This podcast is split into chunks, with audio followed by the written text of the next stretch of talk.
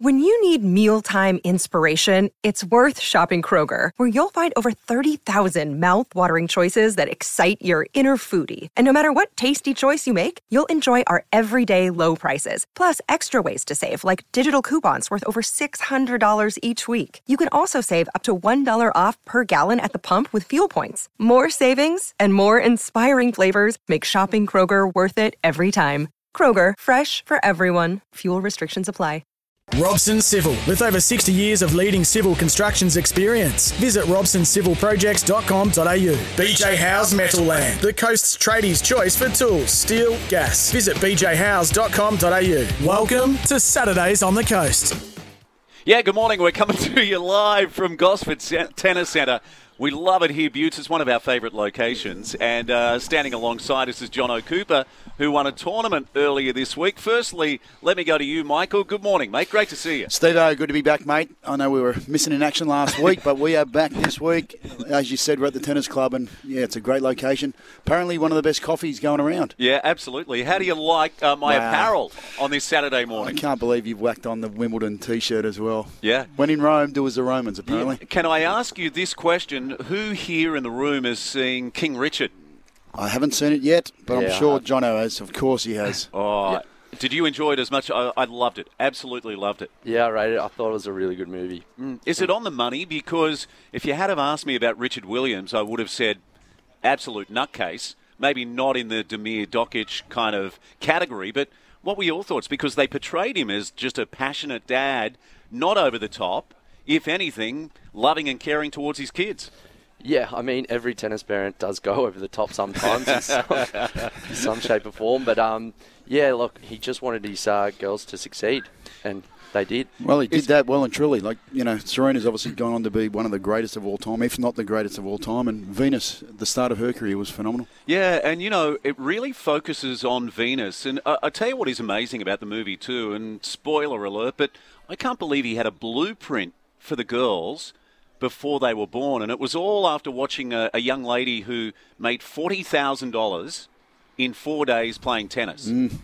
And he realised, light bulb moment, that he couldn't make that in 12 months. Mm. And so before they were even born, he wanted his girls to play tennis, Jono.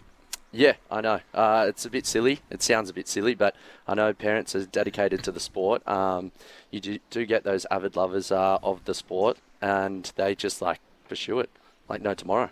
It's, yeah. it's interesting when you think about like you know he had this blueprint and he had this thought in his head that his girls were were going to go down this path. Mm.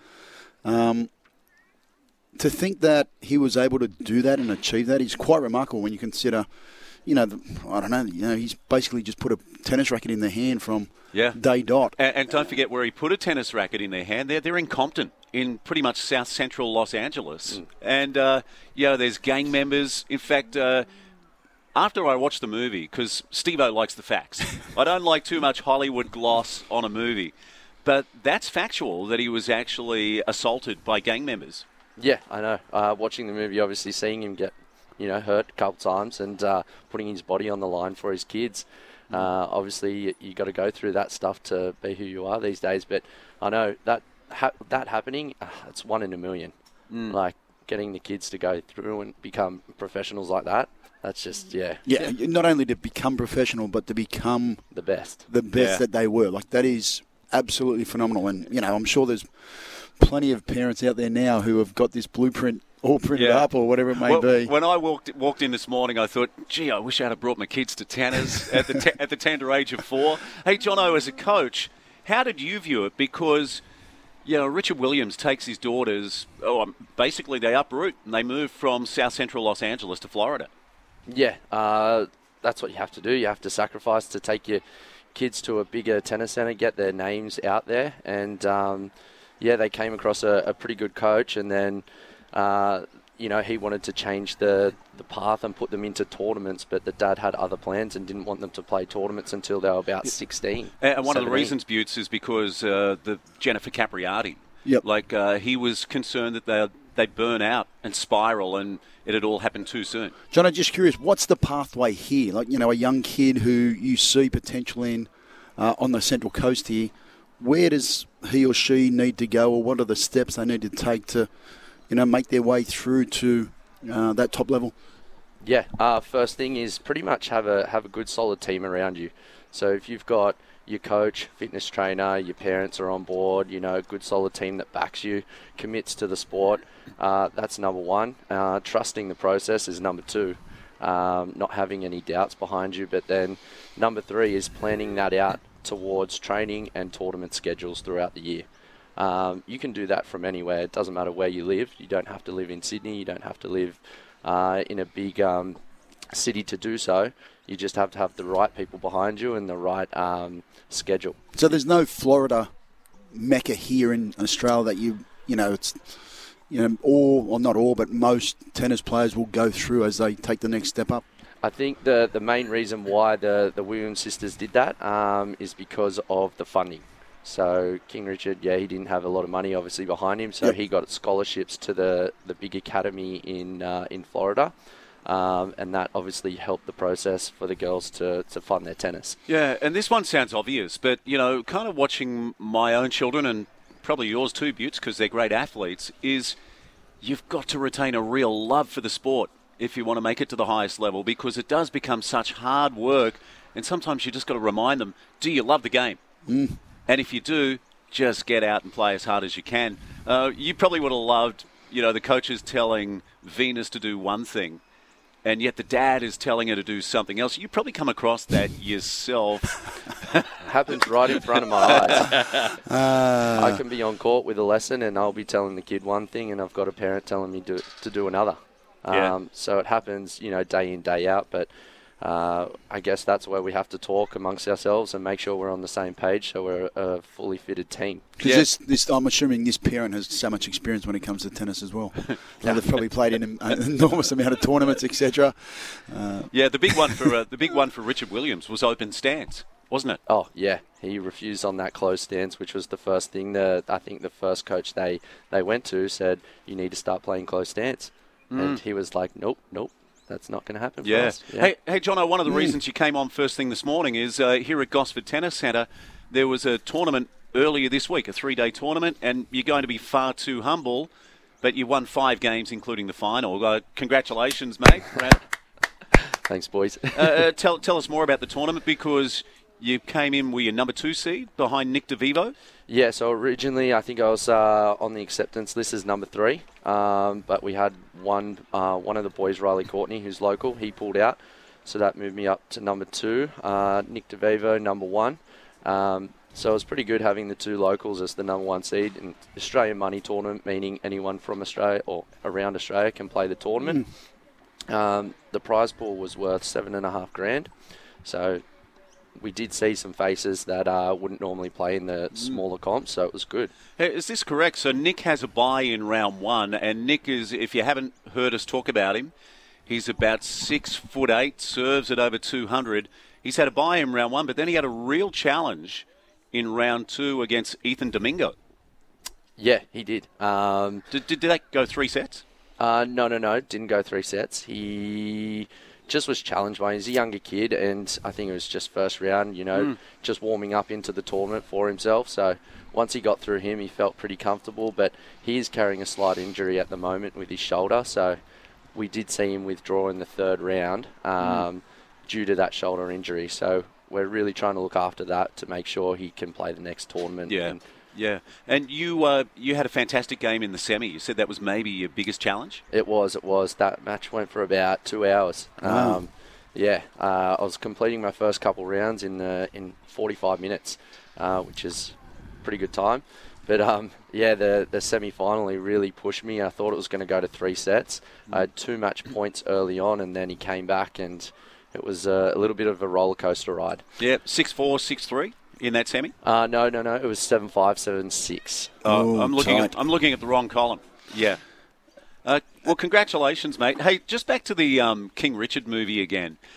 Was it against Arantxa Sanchez Vicario, the tournament that was in California?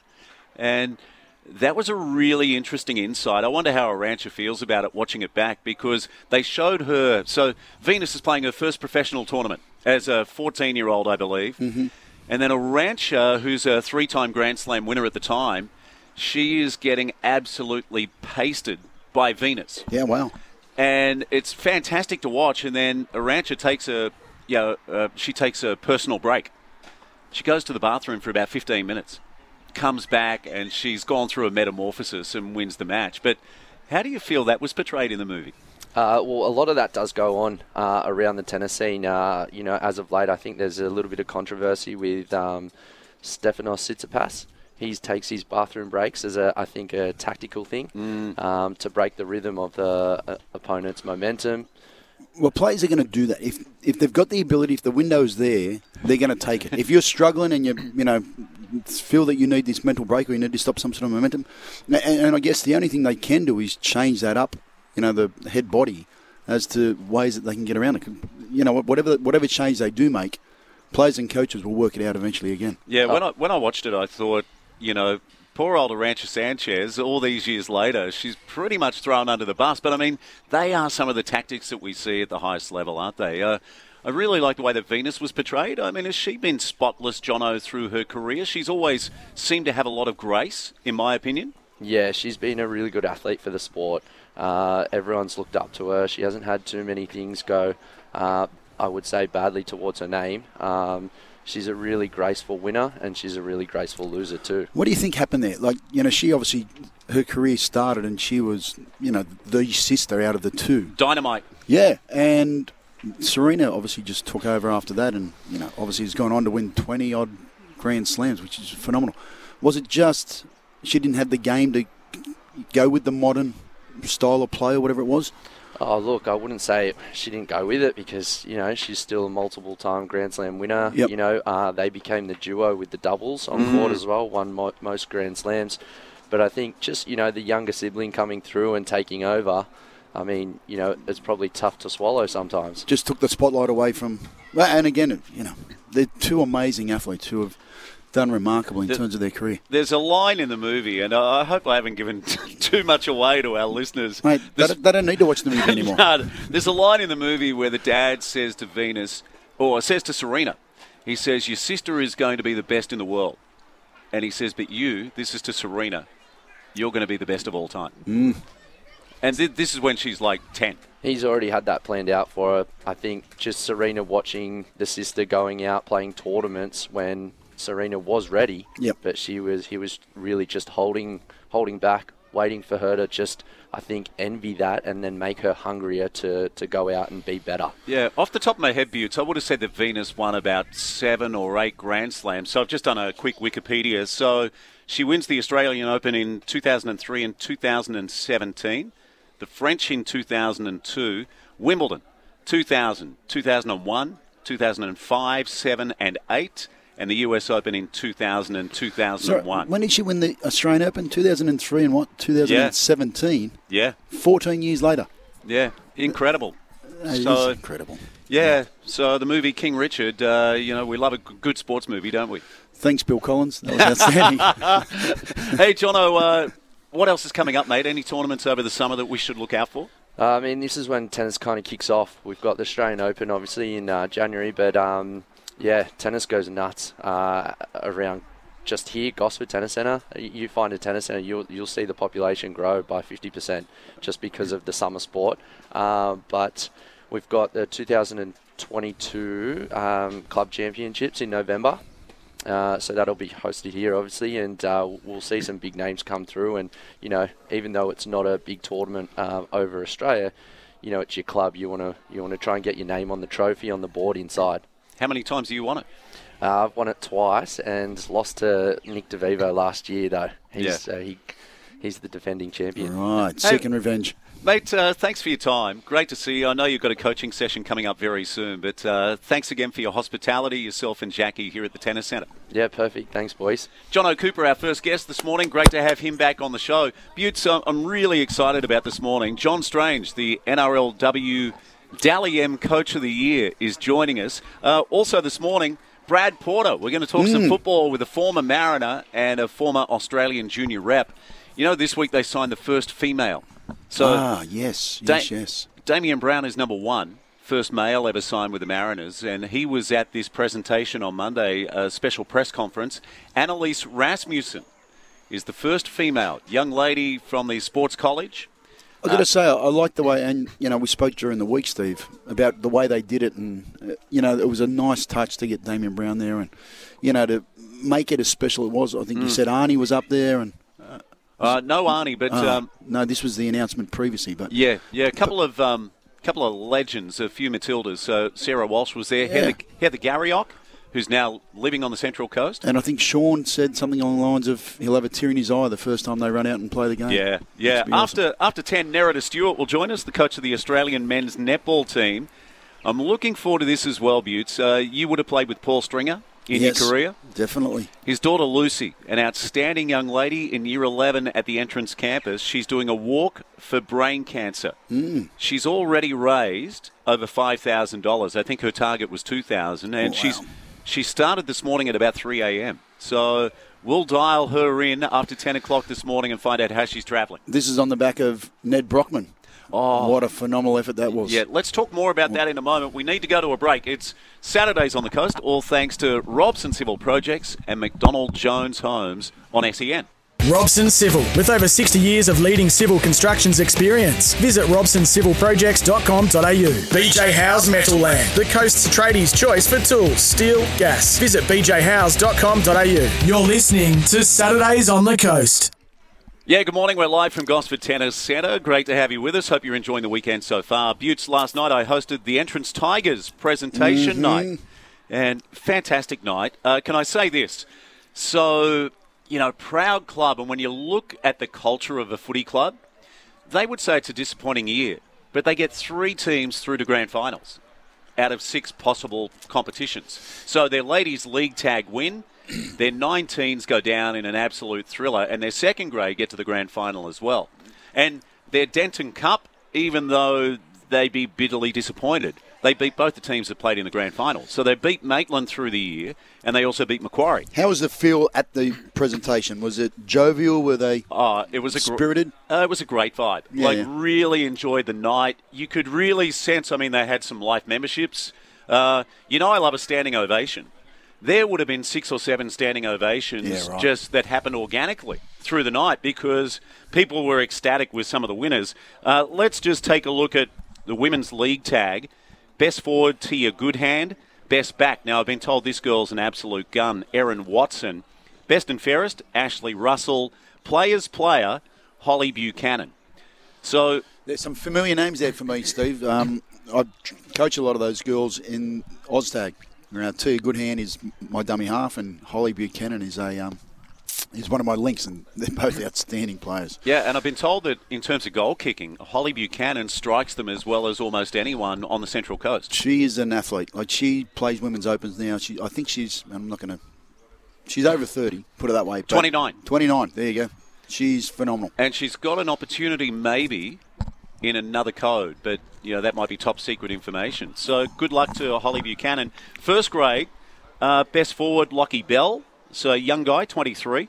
Best back Jack Burriston, who formerly played with the Wyong Roos. Best and fairest Nathan Cooper, and players player Jack Burriston as well. The Denton Cup, you'll want to hear these ones. So best forward Jake Woods. Now a lot of people said to me last night, if he rolls into a program that's high performance, he's got a real chance. Uh, Harley Ridge, a name that you'd know well, best back. Now he's always been a back rower, or he, or he can play 13, but he's an absolute gun. Uh, Harley Ridge, Jake Woods won the best and fairest as well, and players player was Ryan Doherty, and they had they had a bunch of perpetual awards as well. But one of the really great moments, if you talk about unsung heroes, this guy is the first to admit that he's one of them, and his name's Ned Milos. He's played 250 grade games now at the Entrance Tigers. That's a mighty achievement. And anytime you surpass that 250 and uh, at the one club, it's a phenomenal effort. Well done to Ned. Yeah, yeah, and uh, during the night, you'll love this, Buetts. Uh, how do I say this? Uh, one of the top-ranking officials left the room, and someone said, uh, someone, I thought he might have been paying a check. He was signing a new player for 2023. Ah. And I'll, ju- I'll just tease you, but uh, this guy will be an absolute star on the Central Coast or in the Newcastle Central Coast competition. So he's still working while he was. Oh, yeah. Ah, nice work.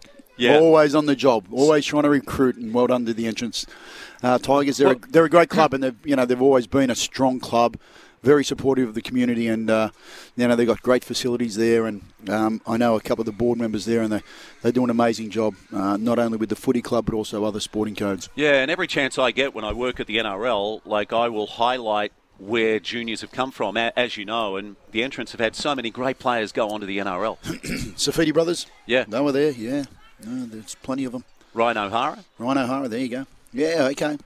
He was a good player, wasn't he? Yeah, absolutely. Very good you would have played against him. I certainly did. Yeah. P- played for Australia? I tried to run away from him plenty of times. He was hey, a big boy. We've got a guy waiting on the line who we both absolutely love. Uh, he's a former Mariner, also played for Australia at junior level. Brad Porter joins us on the line. Was meant to be on last week, but we had those technical difficulties. Brad Porter, good morning, mate. Welcome to the show. Great to be on, guys. Ten years in the making. How good's this? It's been a while. The fans have been waiting, haven't they? We've, we've made them wait, but we're back. Hey, you know who he sounds like? The benchmark Tony Clark. He's already talking about his fan club. Yeah, there's plenty out there. I have no doubt. Have no doubt. Uh, Brad, uh, great to have you on, mate. And uh, the Mariners campaign is underway. We had to wait an extra week, but they've gone across the Tasman and had a two-all draw. A couple of goals disallowed, which were spectacular, and also a couple of you know, a couple of great goals and then an own goal for the Central Coast Mariners. Tell us more about their opening round match. Yeah, look, I think um, you know it's always difficult to, to go away to Wellington. Um, you know, they're, they're not always necessarily a club that's competing at the top end of the table, but it's a difficult trip. Um, you know, it's one of those sort of an international flight. So in terms of you know getting out of the country, it takes a little bit longer. You've obviously got the time zone switch. It's always windy, so it's just one of those away games that you don't really look forward to. So I think. Uh, you know, on the on the balance of play, you know, Monty and Serge probably walk away. You know, in particular, giving away a goal, you know, so late to, to draw the game. Um, probably would have liked to have won the game, but I think, yeah, first game away there, you know, he, he probably walks away with a point, and and probably job well done. You saw the goals, Buetts? No, I missed them, mate. I've got to so, say. Brad, can you talk us through those goals? Because one of them was scored by a guy who everyone said is going to have an incredible year, and then the next one from a guy that's made the Socceroos. Tell us more.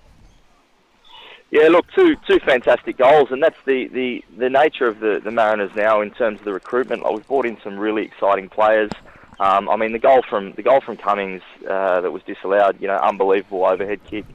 Um, you know, he's certainly one to watch this season in terms of you know competing at the top end of the goal scorers list. So, I think yeah, the club's in a really good position. I think uh, yeah, a lot of the signings that have come in have, have hit the ground running. Um, yeah, and, and you know, I think if you look over the last 12 or 18 months, the players that that Monty signed and, and brought into the club have all have all been a success, which is which is great to see. So, yeah, Brad hopefully looking ex- forward to tomorrow's game and, and getting a good result. Brad, uh, being an ex-Mariner yourself, um, you know, you you touched on the fact that you know it's been 12, 18 months where this development, this pathway has come through, where a lot of the juniors um, or academy players have come into the the squad, and um, I think they've done an amazing job. To be honest with you, um, how do you see? The balance of the, the team and the club at the moment, um, and are there good things uh, ahead for Mariners fans?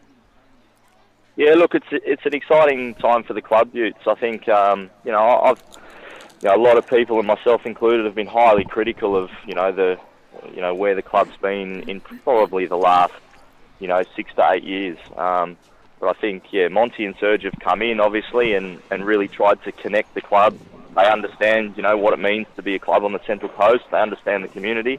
Um, off the back of that, Richard Peil's come in as a as a director and has, you know, obviously talked the talk in terms of ambition at the start. But if you look at what he's actually doing now, and um, you know, another one that understands how important it is to connect with the, the Central Coast community, I'm I'm super positive about where this club's going in the next, um, you know, period of time. Hey, Brad, you said this interview is 10 years in the making and the fans are desperate for you to come back and be on the air. Can you wait another three or four minutes through the news and come back? Oh, I'm, I'm waiting, guys. More than happy to. Absolutely. Yeah. Awesome, buddy. Great to have you on. We'll talk some Premier League as well because, wow, there's a blockbuster this weekend. Chelsea versus Man U. What a game that'll be. And Buetts, you've got some intel. There's, there's an out. I think there is an out. Ronaldo is out of the Man U side. Um, I think he left the game, the, the last game they played. They, they won 2 0. He left before the, Oh. the finish of the game. Brad Porter might have some intel as well. Hey, we're off to the news, but I'll just paint a picture here. So we're at Gosford Tennis Centre. Little overcast at the moment, but it's a beautiful location, really tranquil here. But to our right, Buetts, we've probably got about maybe 20 kids. They all look like they're maybe eight or nine and getting a Saturday morning tennis lesson, which is great to see, isn't It it? certainly is, mate. They're, uh, but maybe there's a potential Serena Williams or Venus Williams there. Who knows? It also uh, filled my heart with joy on the drive here today, and you can relate to this. I saw so much junior cricket at every local field, and it shows how much we love our summer sports as well. Yeah, you bet, mate. It's great that uh, at least we've got a little bit of sun. Well, well, at least it's not raining anyway. Off to the news. The show, all thanks to Robson Civil Projects, celebrating their 60th anniversary this year, a third generation family company, and also McDonald Jones Homes. If you want to text us, you can do that. Text line is 0477 736 736. Open line 1300 42 1533. Saturdays on the coast on SEN. The SEN app is now compatible with Apple CarPlay and Android Auto. So connect your car now to listen anywhere, anytime. Robson Civil, with over 60 years of leading civil constructions experience. Visit robsoncivilprojects.com.au. BJ House Metal Land, the coast's tradies' choice for tools, steel, gas. Visit bjhouse.com.au. You're listening to Saturdays on the Coast. Yeah, welcome back live from Gosford Tennis Centre on this Saturday morning. Brad Porter is our special guest, former Mariner, now working at the Sports College at Kariong. And Brad, uh, we're going to talk to Annalise Rasmussen a little later in the hour, the first ever Mariners female player signed. Could you share your thoughts on that day? I thought it was absolutely fantastic on Monday. There was a special press conference, a lot of VIP guests, and Annalise, like Damien Brown, she's now the number one and will be remembered that way by everyone forevermore.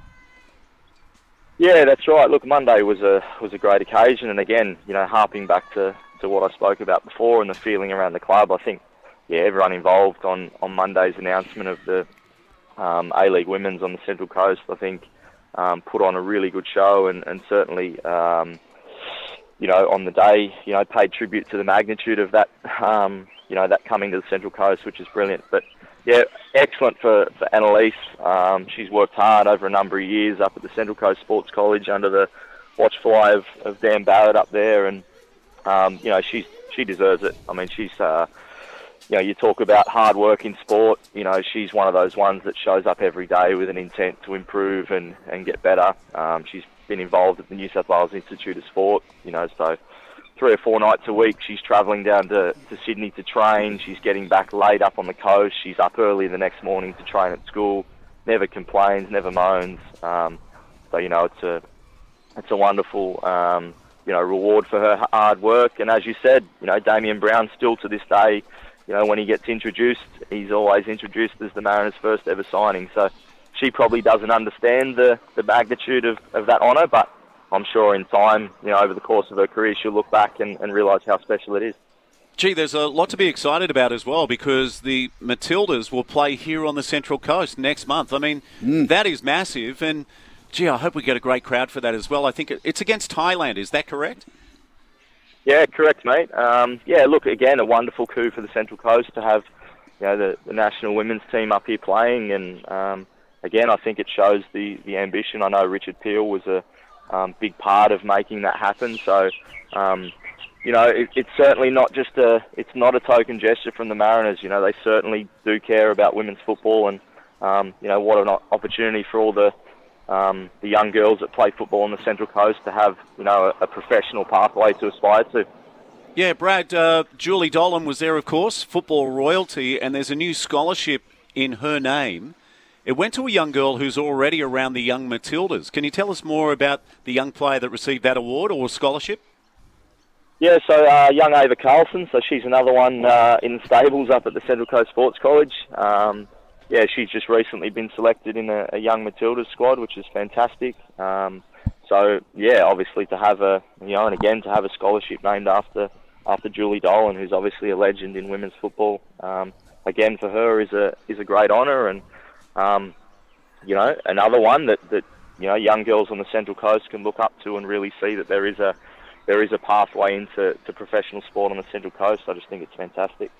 Yeah, Butte, uh, Sarah Walsh was there, so she played around about 70 games for the Matildas.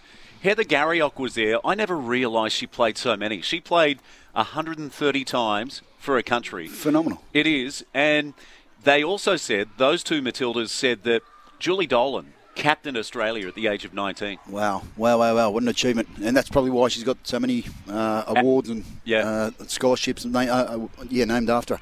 Uh, Brad, just on, on the women's and the Matildas in particular, probably haven't had a great deal of success in, in recent months uh, with the World Cup coming up. Um, what do you think needs to change in terms of where they're at?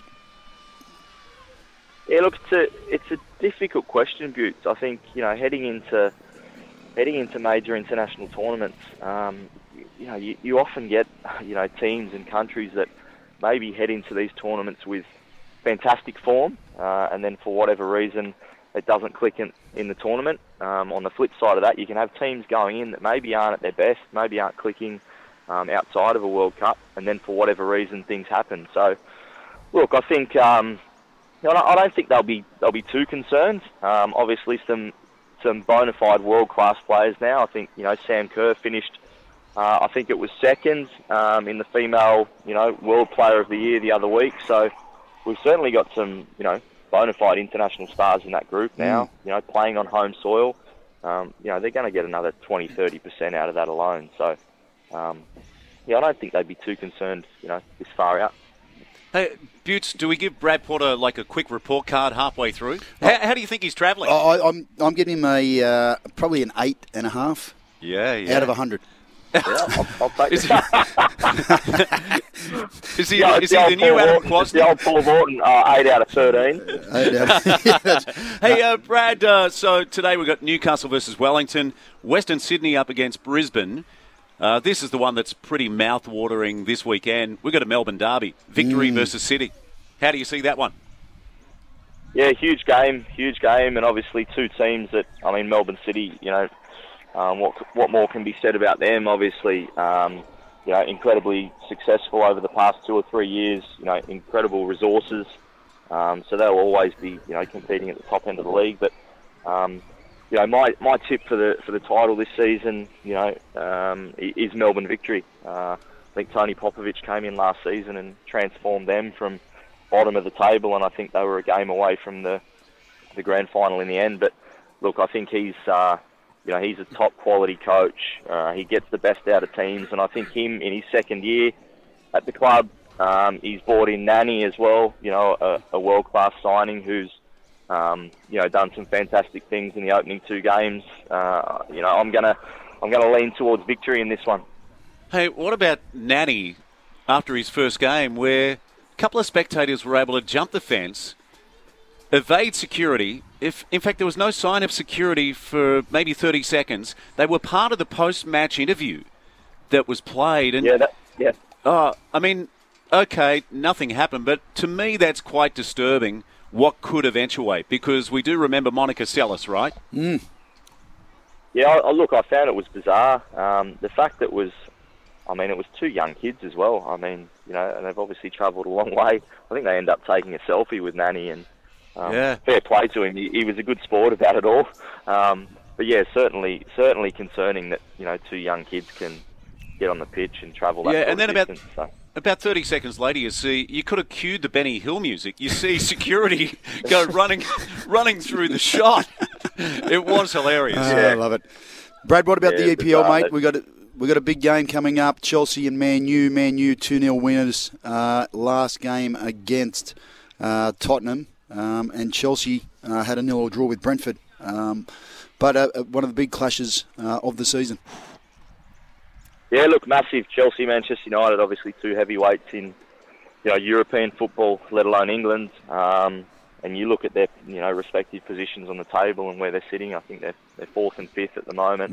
I think you know the winner of that game probably you know Erik Ten Hag has come into United, and you know there's certainly signs of improvement there.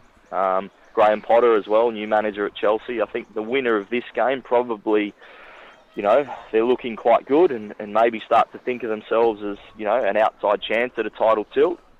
Um, the loser. You know, is probably brought back to the pack a little bit. But obviously, the big story out of out of United is obviously uh, Cristiano Ronaldo um, and the absolute circus that seems to be surrounding him. Um, he's been dropped from the matchday squad, which is uh, you know obviously a huge call from from Ten Hag. You know, previous previous United managers, you know, maybe haven't had the um, the backing or the confidence to do that. So it's a it's a huge move to, to drop someone of that stature, but you know, in, in my opinion, the right move given the way that he's um, carried on so far this season. Hey, Buetts, uh, Brad is that good that when our sports show's on hiatus, my people are talking to his people about doing a football podcast over the summer. Why not? Have a listen to him. He's across everything. He is. He's an encyclopedia. Uh, Brad, thank you so much, and, mate, and for can joining I say, us. Can I, and can I say, can I say as well? I'm an Aston Villa fan, right? Steven Gerrard finally sacked. The guy was an absolute, uh, an absolute virus at Aston Villa. So I'm stoked that he's gone. Hopefully, we can bring in, uh, bring in a manager to take us back to the top. Yeah, gee, I, I thought wow. you were going to do a Roy Kent there. I'm glad you didn't do a Roy Kent from Ted Lasso. Yeah, don't hold back, Brad, on what you think about Gerrard. That's for sure. Wow. Yeah, Great to have you on the show, mate. good, mate. Keep, keep up the good work at the Sports College. Uh, what a fantastic story that is. In fact, I know they've added they've added basketball. Yeah. I think rugby league is on Yeah, the radar as well. in, yeah. It's a great Absolutely, yeah. nursery. Yeah, Michael It's a- Sullivan doing a great job up there with rugby league. So Yeah, and they've competed recently at the OzTag tournament, the school champions of champions, where I think they were in three out of the four uh, finals, uh, which is a, a great effort. Uh, probably the most, um, well, the strongest school there, without a shadow of a doubt. So, yeah, there's lots of good things coming out of the uh, the school there, uh, the sports college. Yeah, Brad, you could probably give a shout out to the main man because it, it all filters from the top down, right? Yeah, absolutely. I mean, it's a you know Paul Chapman. Obviously, you know you guys know we started as a football school ten. Well, it's ten years ago now. We've actually been op- in operation for ten years uh, at the end of this year, and obviously a huge evolution over that time to to bring in new sports, and now you know known as the Central Coast Sports College, and um, we're obviously you know beginning to see some fantastic results and and pathways for young athletes on the Central Coast. So it's um, yeah, it's, it's fantastic, great environment to be part of. Yeah, I'm giving uh, Brad Porter a standing ovation. Uh, great job. He's he's a nine and a half now, out of a hundred. Okay, Oh, we're uh, off to a break. We're back with the first female of the Central Coast Mariners A League women. Annalise Rasmussen is coming up next on Saturdays on the Coast. Robson Civil, with over 60 years of leading civil constructions experience. Visit robsoncivilprojects.com.au. BJ House Metal Land, the coast's tradies' choice for tools, steel, gas. Visit bjhouse.com.au. You're listening to Saturdays on the Coast. Yeah, good morning. We're live from Gosford Tennis Centre, and uh, I'm rising for another standing ovation. I really love this story on Monday, the first signing for the Mariners A League Women's. So, this young lady, her name will be forever etched in history. Annalise Rasmussen, good morning, and congratulations again on what unfolded on Monday, being the first signing for the Mariners. Good morning, guys. Um, and yeah, thank you once again. How, how's the week been? Has it sunk in for you? And what a what an outstanding day that was, with so many VIPs there, and also you being announced. Yeah, it's definitely been a massive week for me, and um, I don't know. I just I don't know how to feel at the moment. It's definitely I'm over the moon, and I'm just I'm just so happy. Annalise, the caliber of people that were in the room, and were you aware of their status in the game and, and what they've done in terms of women's soccer?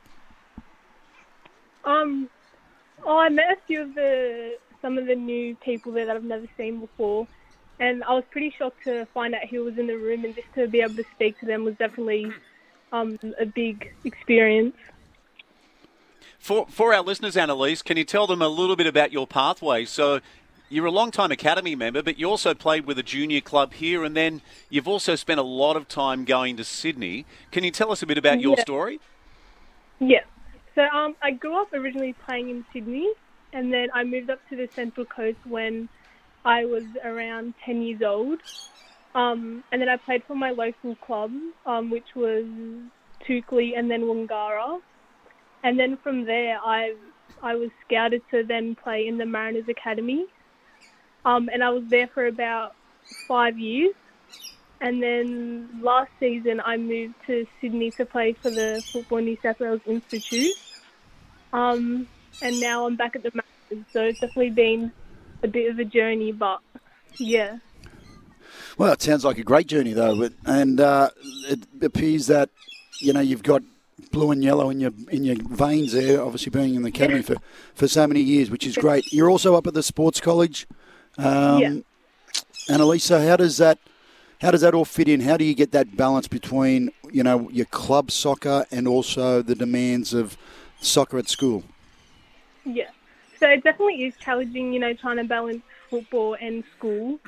But um, I think our school, my school did really well with um, our support system and, you know, always just trying to support me any way that they can because they know it is uh, definitely a big um, challenge.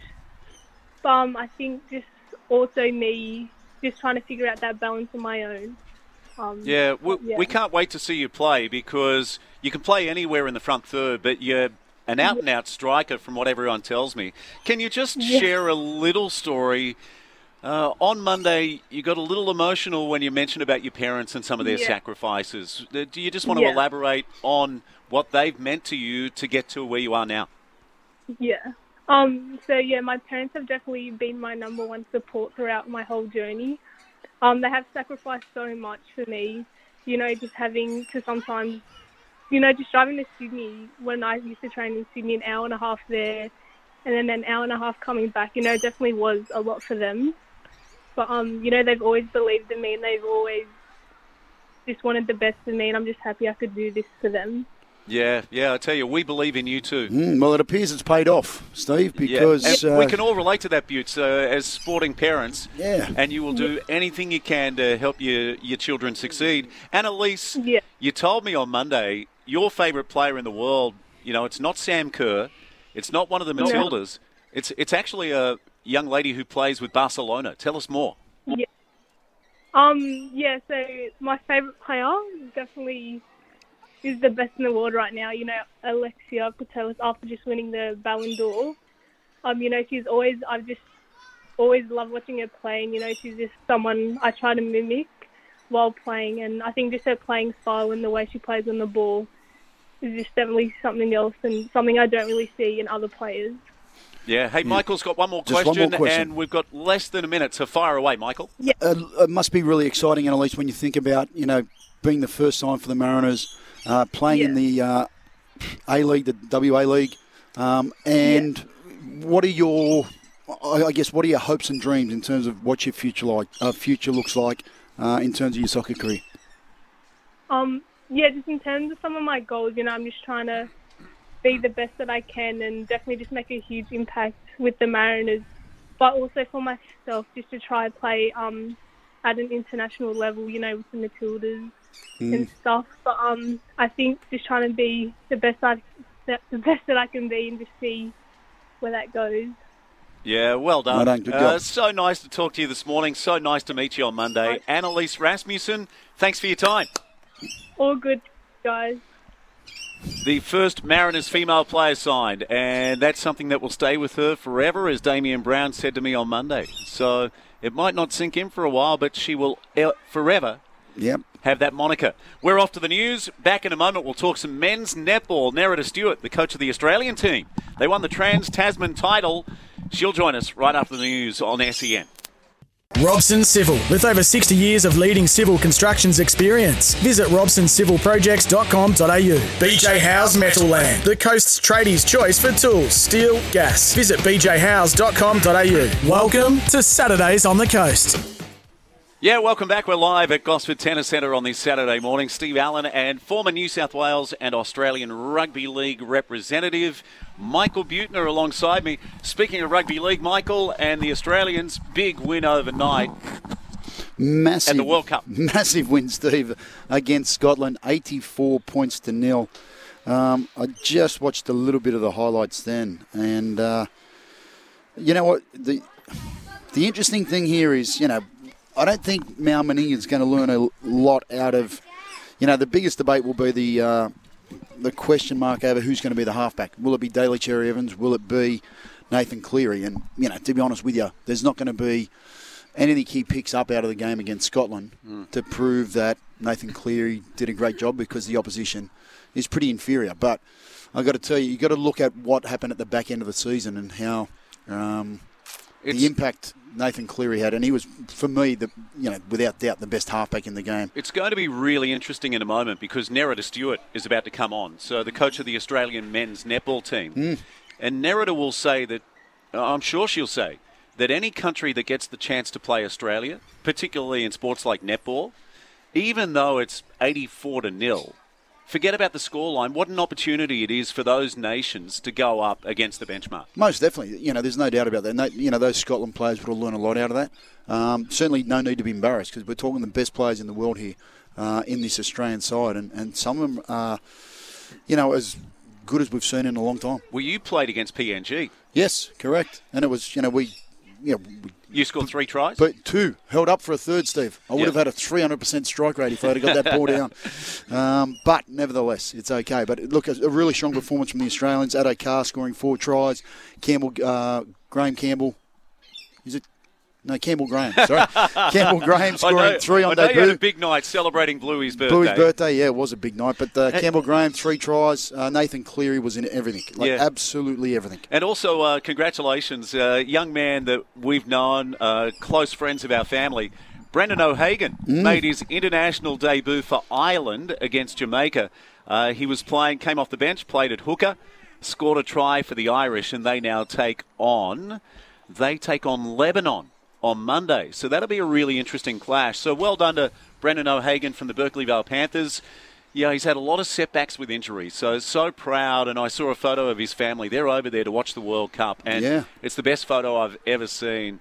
You know, just that elation, that jubilation, seeing your son achieve something. Yeah, you bet. Any time you get to represent um, or compete at a World Cup is, um, you know, something to be cherished. So there's no no reason why that family shouldn't be celebrating. Yeah, and you know, Brendan plays in the UK, and he's sponsored by Whitey's Right Price Tyres.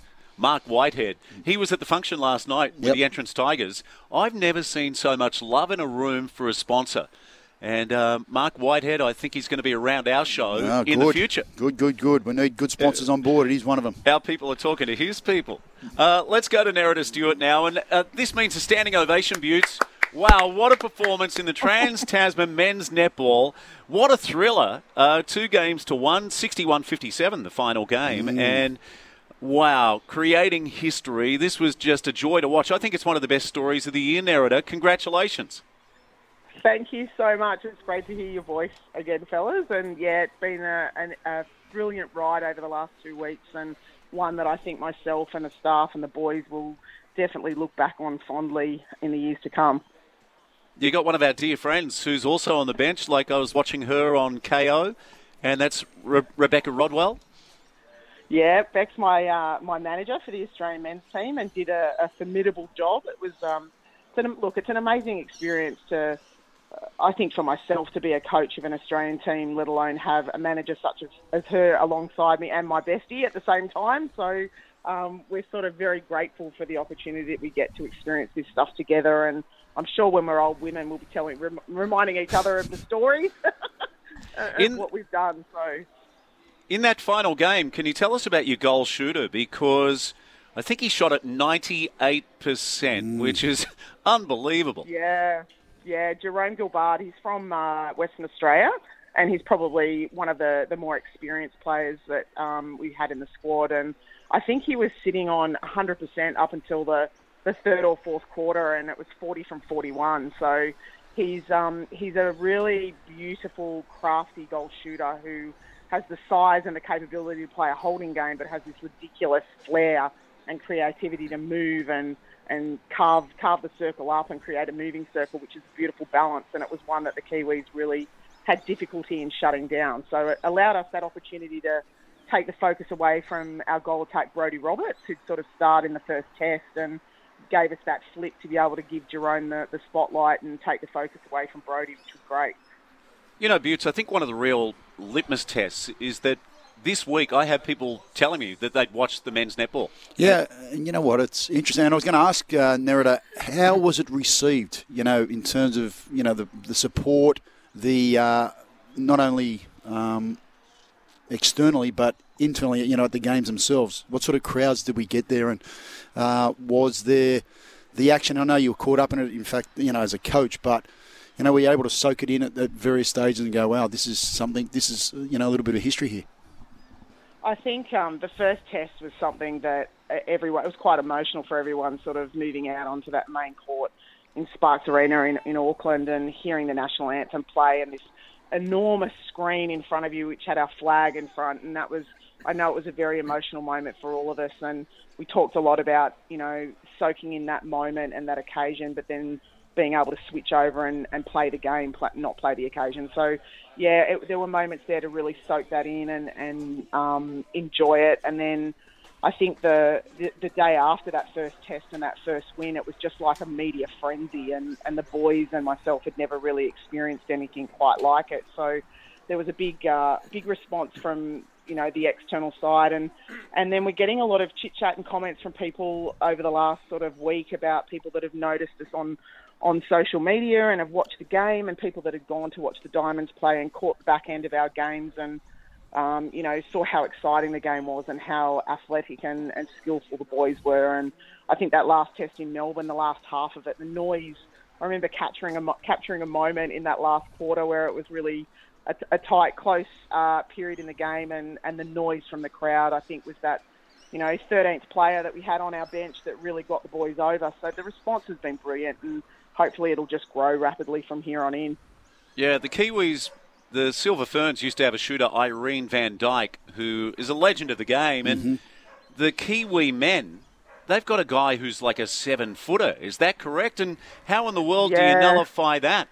it was a challenge. Junior Levi, yeah, he's he's an enormously tall human being, and I think uh, we were able to shut that down in in the first test, and and they came back and they'd done their homework, and we're probably a little bit relaxed and, and flat in our second test, but we we'd gone away and come up with some strategy and realised that we really needed to do the hard work up front.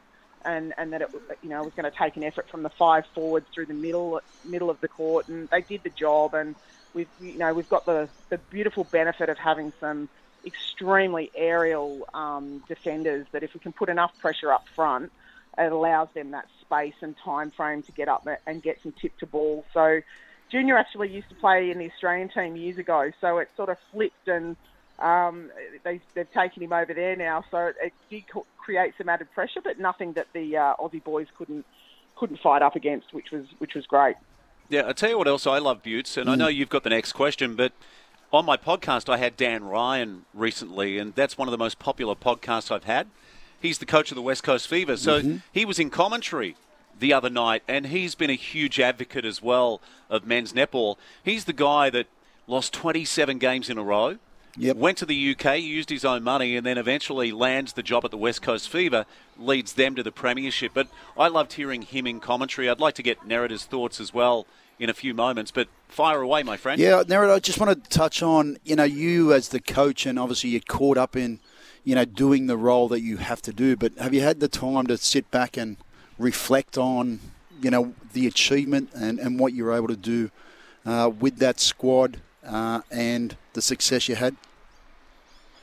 Oh, it was a long flight and train ride home from, uh, from the airport um, on uh, on on Thursday, and I think I know Rebecca and I were sort of sitting sitting in the in the airport and then the, on the train back from Sydney, and and we spent a little bit, bit of time sort of making sure that we were, you know, recognising that this was such an historic occasion for men's netball and and for the sport of netball itself, and and also for us to be able to have, mm. you know, this opportunity to lead this team, and how grateful I am for the people that had, you know, were open to giving me that opportunity, and and something that I I really, you know, five years ago would never have foreseen, and uh, I think that you know you have to reflect and go and be grateful and realise that this is something really special and and something that I will I will cherish forever and, and something I can't wait to build on as well. It's it's really put a bit more of a fire in my belly and, and I'm ready with the boys take on England Sunday week and I'm I'm really pumped for that opportunity as well. So yeah, you got to sit back and reflect, otherwise um, you miss all the joy from it, and that's why we do yep. this stuff. Yeah. Hey, Nerida, who got the players' player? Uh, Jarome Guillaud got the players player from the third test. Um, we've actually been we've we've done uh, players player for all of our, our test series, and we've had two shooters um, either either end of the test, with Brody at the first in the first test and Jerome in the in the third, and our captain Dylan Nexup scored the uh, the uh, wombat grandfather wombat we had that they had to carry around. So he got that in the second series because he just you know really led from the front and had a great game. So look, all it's really difficult with a squad like that. They're all so talented, and we were able to utilise all of them. That they all had had to do their job um, to be able to achieve what we did. And, and it's a, a difficult thing when you've got to pick, you know pick out one person that's excelled mm. amongst a group of really talented players. Yeah, you mentioned Jerome is from WA. What about the rest of the squad? Because logistically, that would be difficult as well, I, I imagine.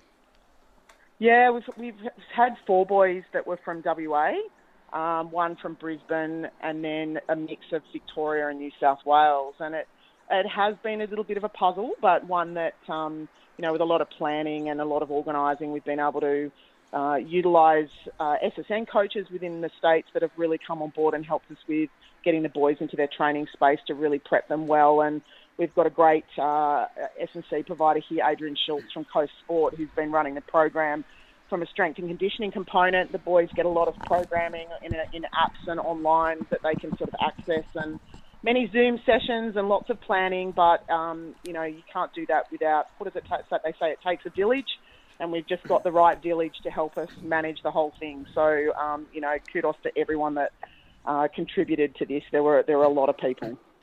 Hey, Nerida, I do notice uh, this week, and I love this. Catherine Cox AM, one of our dear friends, uh, inducted into the Sport Australia Hall of Fame for her contribution to netball which began back in 1997. Maybe a teammate of yours, but what a superstar of the game and so richly deserved. Yeah, Kath and I were really lucky. Actually, I coached Kath in her under 15s rep team, which was really weird because then we went on to play together in the goal circle. So um, I did run into Kath before the Melbourne game um, on Wednesday, which was great, and gave her a bit of a hug. And we caught up really, really briefly, but it's such a massive achievement for her, and she's just done some really wonderful things for the sport of netball, and she will continue to do so into the future. So, massive um, congrats to her, and I'm sure everyone that knows is really proud of that for her. Hey, Nerida, fantastic. Can you just tell us again? So, you take on England uh, in a couple we of weeks, is that correct? We do on Sunday the 30th. We take on England uh, as a curtain raiser before the Diamonds and England and Roses game in Qudos Bank Arena at 5:15, and we would love as many Sydney siders to get down there and and catch us. It's always also going to be streamed on, on Kayo freebies, which will be great. If you can't get there, you can catch that on the mm. telly. And then we head off to Christchurch to the World Series Fast Five competition. So um, we've got some great opportunities coming up, and we've been able to bring in four fresh legs and rest a few boys. And, um, you know, being able to showcase the depth of our sport is going to be fantastic, and we're really excited about it.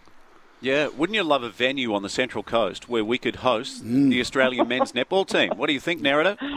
That would be so good. I've always said that Bunnings building should be converted into a netball stadium.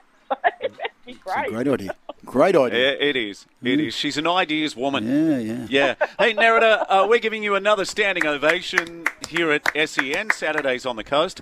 Congratulations to you and Beck, and look forward to catching up soon. Thanks so much, fellas. Take care. Love chatting as always. Nerida Stewart, coach of the Australian men's netball team winners. Busy schedule coming up, Steve. Yeah, and good on them. And, you know, I was going to ask Nerida, but I'll ask you, like, at some stage, like the NRLW, it will be great to see the men come out from being a curtain raiser into a standalone. Standalone, yeah. And, and, you know, I have no doubt that that will happen at some stage, especially, you know, you hear Nerida talk about the athleticism and you know, the ability and how talented these guys are. It's great to watch. Uh, once people do jump on board and see uh, what the guys have to offer, I have no doubt it'll be a standalone. And you're right, Steve. You know, they, we've seen it now with the NRLW, and they're going to be standing alone soon. We had 42,000 at the grand final. Yeah. Uh, for the NRLW grand final. So, yeah, it's only going to get bigger and better. Yeah, absolutely. Buetts, we've got a couple of great interviews to finish the show this morning. So, in the next 40 minutes, Lucy Stringer will join us. Mm-hmm. Paul's daughter. I love this. So she's in grade 11. She's doing a 50 kilometre walk for brain cancer. She's raised, well, she's exceeded her expectations. When I had a look online, she'd already raised over $5,000. You know, she might double that this weekend. So we'll talk to her in a few moments' time, find out why she's doing the walk. I'd actually, I'd love to finish the radio show and go join her for a couple of hours. Yeah. Not sure where she, where she'll be. Uh, but I'm sure she'll have a lot of people with her and rallying around the cause. It's a good little test, isn't it? 50 kilometres is a decent um, Yeah. Stride, walk, stroll. Started at 3 a.m. this morning from Bateau Bay. She mm-hmm. was she was going to walk from Newcastle back to the coast, but they were just a little concerned that early in the morning it might be a little dangerous walking along the highway. So, and then we're going to talk to one of the super mums. So the super mums from North Entrance went up to the Gold Coast, mm-hmm. won the Coolangatta Gold, annihilated the field in the teams category in the Masters. We'll be talking to one of the super mums, Kristen O'Brien, in the last half hour. This is Saturdays on the Coast on E SEN. Robson Civil, with over 60 years of leading civil constructions experience. Visit robsoncivilprojects.com.au. BJ House Metal Land, the coast's tradies' choice for tools, steel, gas. Visit bjhouse.com.au. You're listening to Saturdays on the Coast. Yeah, good morning. We're live from Gosford Tennis Centre. Hey, should we throw back to headquarters? Is he all right back Adam, there? Adam, are you okay back there? Yeah, okay, guys.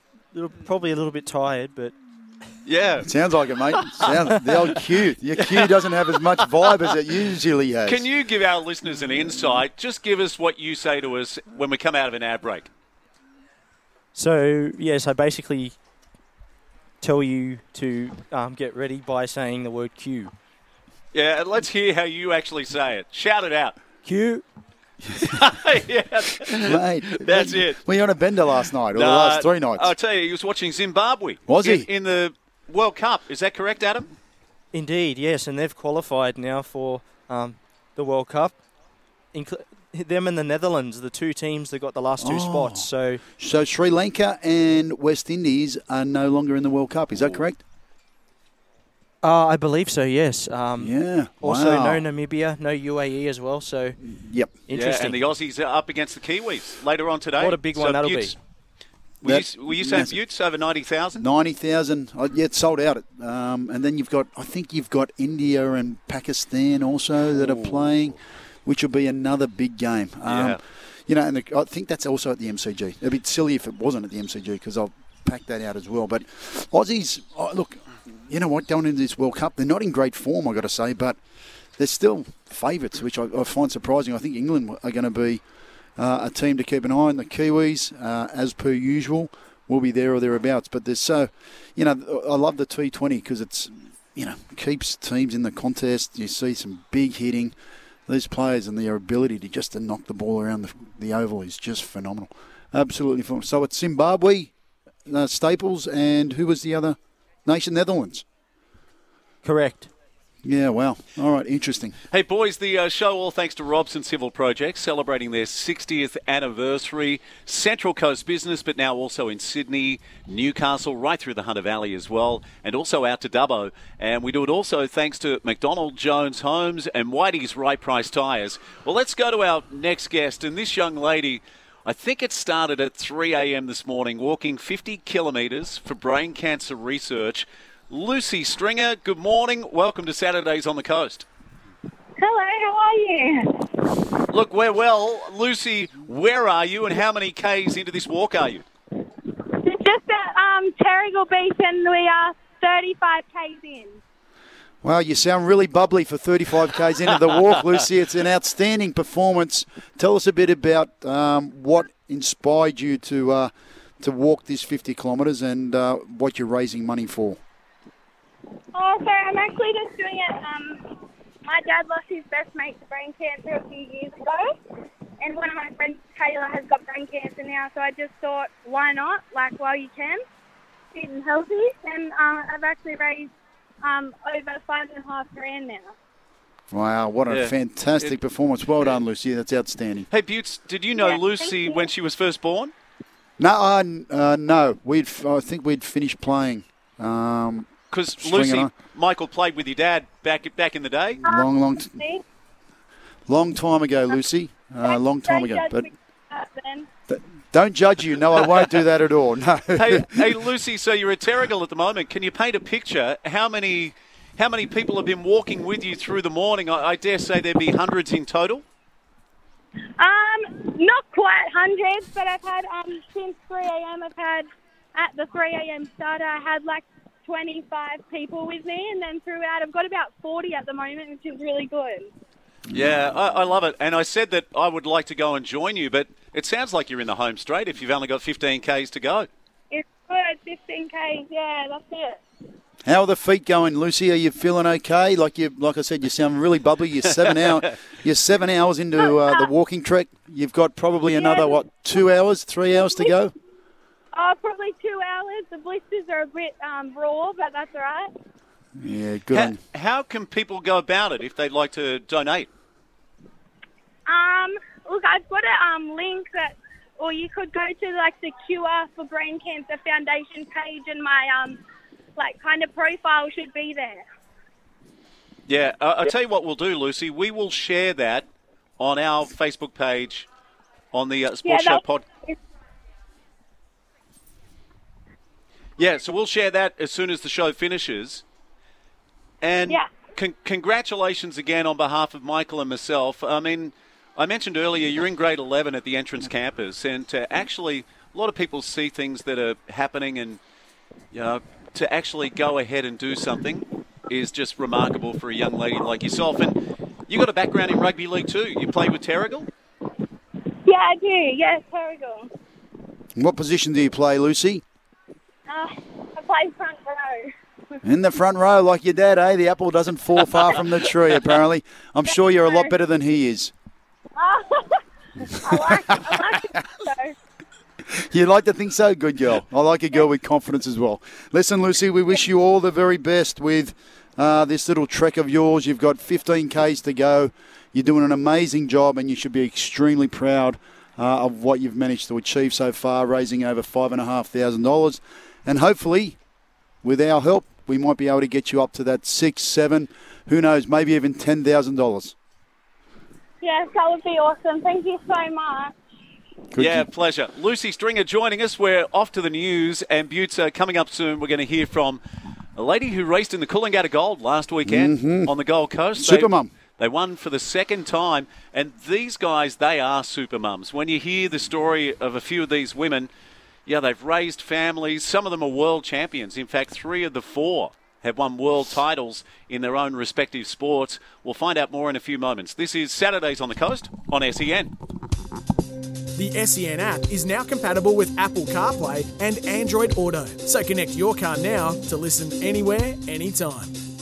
Robson Civil, with over 60 years of leading civil constructions experience. Visit robsoncivilprojects.com.au. BJ House Metal Land, the coast's tradies' choice for tools, steel, gas. Visit bjhouse.com.au. You're listening to Saturdays on the Coast. Yeah, welcome back. We're live from Gosford Tennis Centre and absolutely loving it on this Saturday morning. Buetts, before I forget, this weekend is Chrome Fest at the entrance. And Chrome Fest is awesome. We were hoping to speak to Kelly Purcell this morning, who's one of the organisers.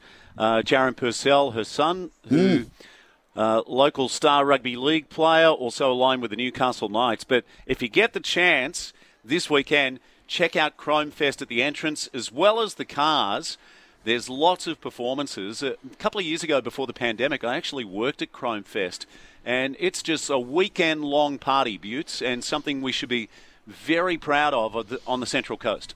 What's it entail, Chrome Fest? So just Talk beautiful, beautiful Cars? classic cars. Yeah, beautiful. I thought so. I thought that's the direction we're heading. Yeah, fully kind of retro. Yeah, uh, yeah. I think earlier in the week they had the low riders, which you know you see in parts of California. Does it But- uh, take you down memory lane? Yeah. We go back to the old days where the old Well, there is HQ and the. Well, there's some rock and roll dancing, but these cars are just pristine. Yeah. And uh, across the weekend, I, I think I heard some numbers, maybe close to 75 or 80,000 came to the coast to take a look at this. So, yeah, it's one of the best events that we host, and The- I- I'm glad it's back on. They're very passionate, some people, about their cars, aren't they? Like, and you think about some of the values that these cars have. I know that, you know, when I'm uh, at OzTag, we've got a, a warehouse next to us, and the guy has five or six cars. I think they're, mate, I- would suggest they're probably worth about a million dollars. Like, it's just phenomenal how much time, money, and passion they have for, you know, fixing up these cars and making them look pristine. And, you know, Yeah.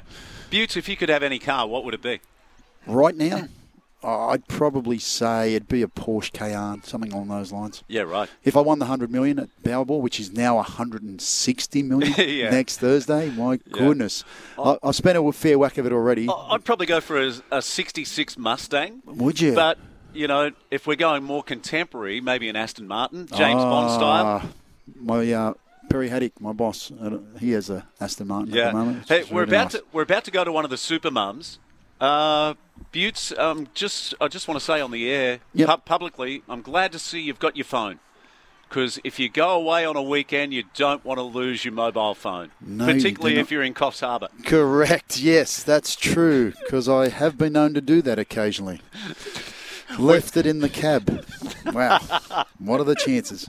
Let's go live to one of the super mums. She's been waiting patiently on the line. They've gone to the Gold Coast and they've got the job done yet again. Kristen O'Brien, good morning. Welcome to Saturdays on the Coast. Hello, hello. Thank you for having me. I don't know if it's super mums or crazy mums. Yeah, are you wearing a cape?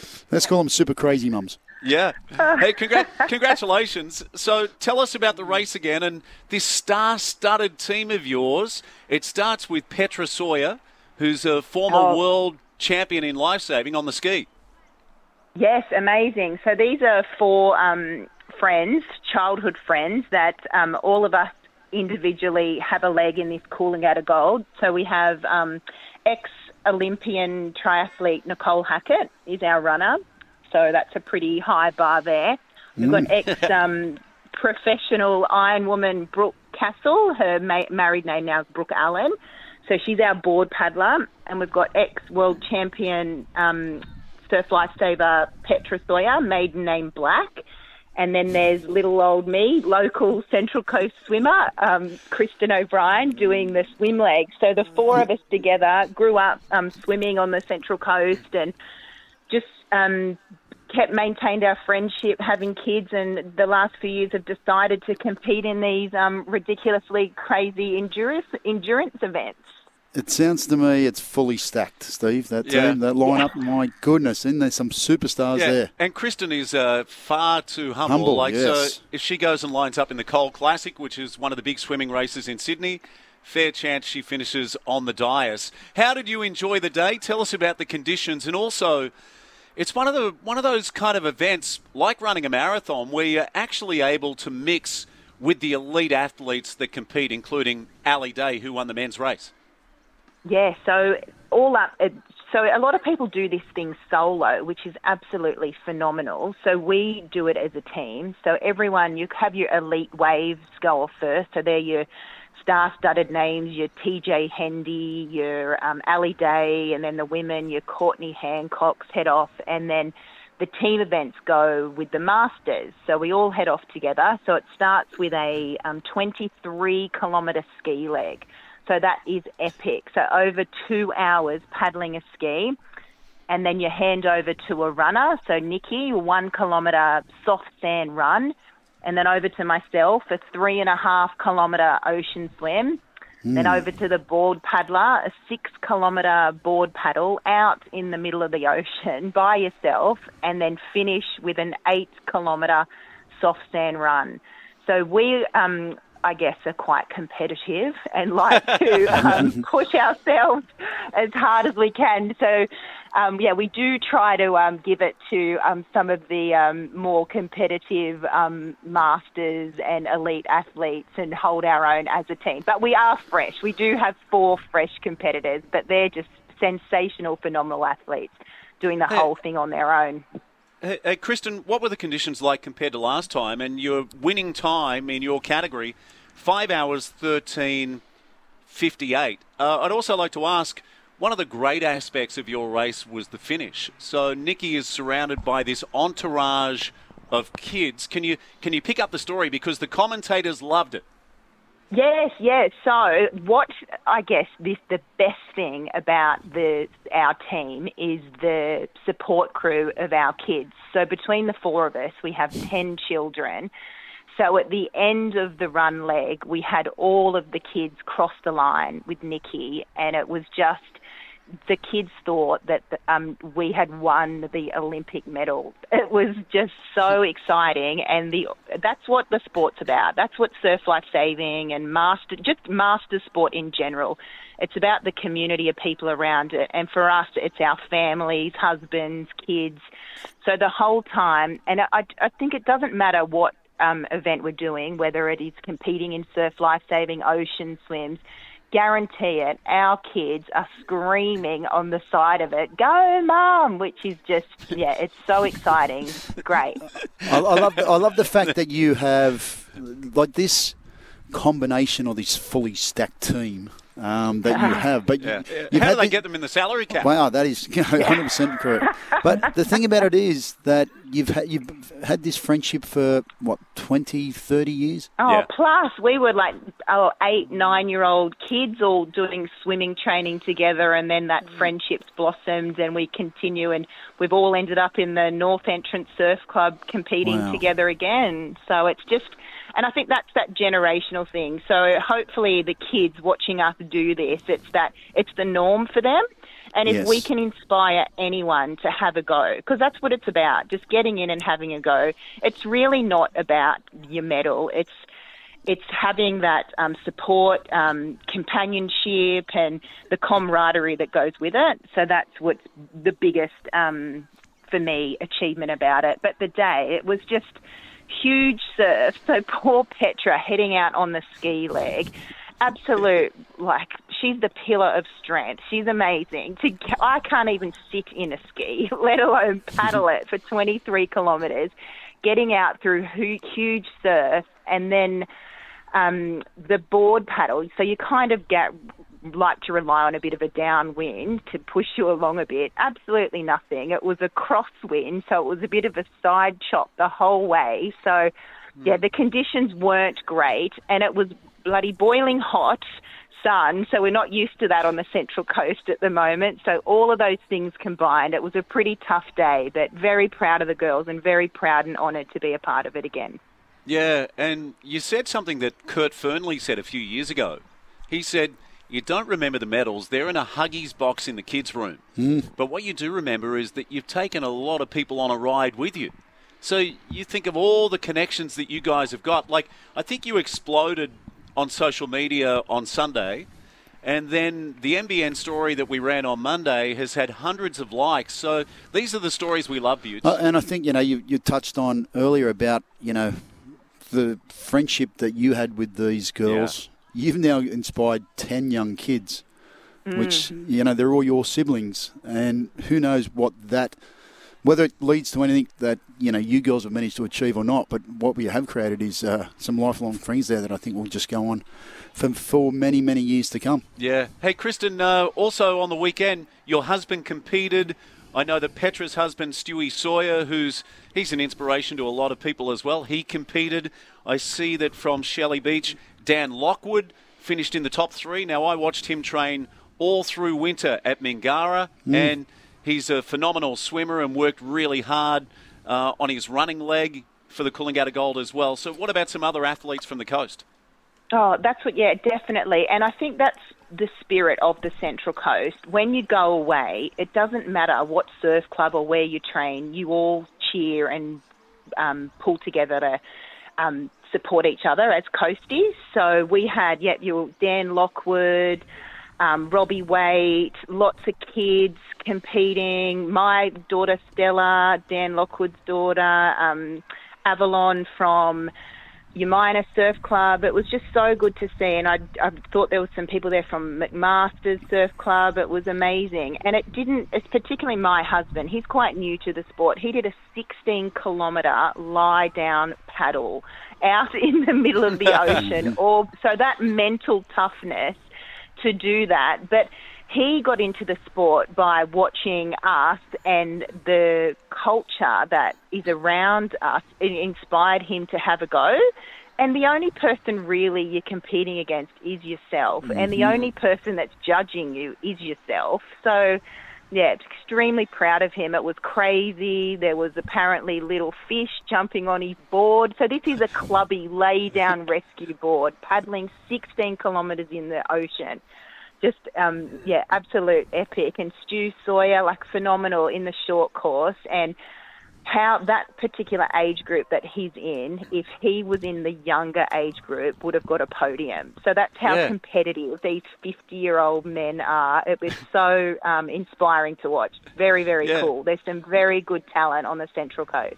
Yeah, not sure if you know this young lady, but I think she certainly deserves a shout out on the radio. So, Jasmine Fillingham from Shelley Beach Surf yes, Club. yes, definitely. She- yes, she's another local um, girl, very inspiring to particularly my daughter. Look up, looks up to her immensely. So she's yeah, amazing. so she's she, she's raced in the short course event and finished Mm. top 10 in the women's open field.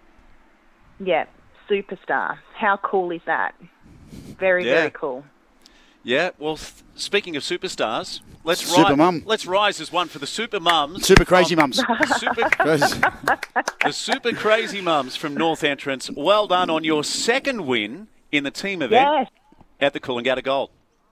excellent. Thank you for having me. Cheers. Yeah, absolute pleasure. Kristen O'Brien, and she is far too humble.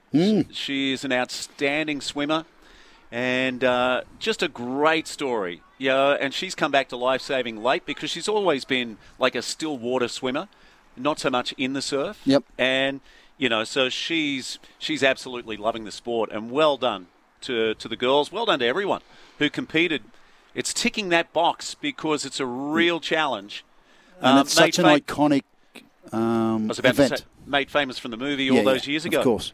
Uh, 13 to 11, we'll take a quick break here. Saturdays on the coast, thanks to Robson Civil Projects, McDonald Jones Homes, Whitey's Right Price Tyres on SEN. Robson Civil, with over 60 years of leading civil constructions experience. Visit robsoncivilprojects.com.au. BJ House Metal Land, the coast's tradies' choice for tools, steel, gas. Visit bjhouse.com.au. You're listening to Saturdays on the Coast. Yeah, final break of the morning, live from Gosford Tennis Centre. Look at this, Buetts. The sun is coming out. Don't forget Chrome Fest on right across the weekend at the entrance. It is amazing. Maybe do yourself a favour if you've never seen it before. I've been there quite a few times and absolutely love it. It'll be like a party all weekend at the entrance. Buetts, I just showed you some footage of the Brisbane Roar inside their change room. Yeah. When I saw this, I absolutely found it amazing what inside it is. So Charlie Austin just goes berserk at one of his teammates uh, about a defensive lap, and it leads to a goal. I'm gobsmacked that that is the extent or the way they're interacting. Like, um, yeah, I, I find it hard to believe. Like, I, You well, can't do that in any other workplace, can you? No, no, you can't. But uh, you know, I, I've never seen anything like that. Even, um, you know, in, the, in my time in rugby league or anything like that, where like it's just a full-on barrage. These two guys are Yeah. going at each other. So that is that is A League All Access episode two. So I've got to tell you, it's great access. did anything ever happen in your playing days? Not like that, not to that extent. No way in the world. Like this was just two guys verbally just going at each other and, you know, blaming or, tr- you know, trying to justify their position or what they were doing. Yeah, it's a great insight. Fantastic. Yeah. And if you kept watching the video, so you saw a little snippet at the end, they come together like an embrace. So, you know, what happens in the change room stays in the change room. Yeah, clearly. Um, you know, in, really interesting. Uh, you know, it's one of those. You know, we've seen it with Drive to Survive, Mm. um, and now we're getting this access, and we saw it with the AFLW.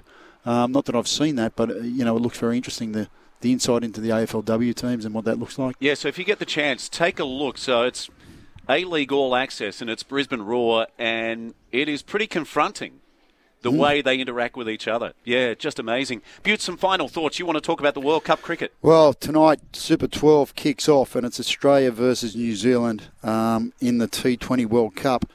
Uh, as mentioned earlier, we've also got uh, the Netherlands uh, through to the Super 12. Uh, another big game tomorrow uh, is India and Pakistan, which would be absolutely phenomenal. My goodness. That, Yeah.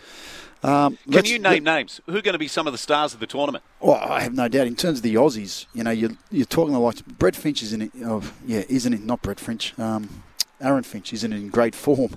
Um, but he is the captain, and uh, you know there's big expectations. The Aussies, as I said before, are favourites going into this tournament.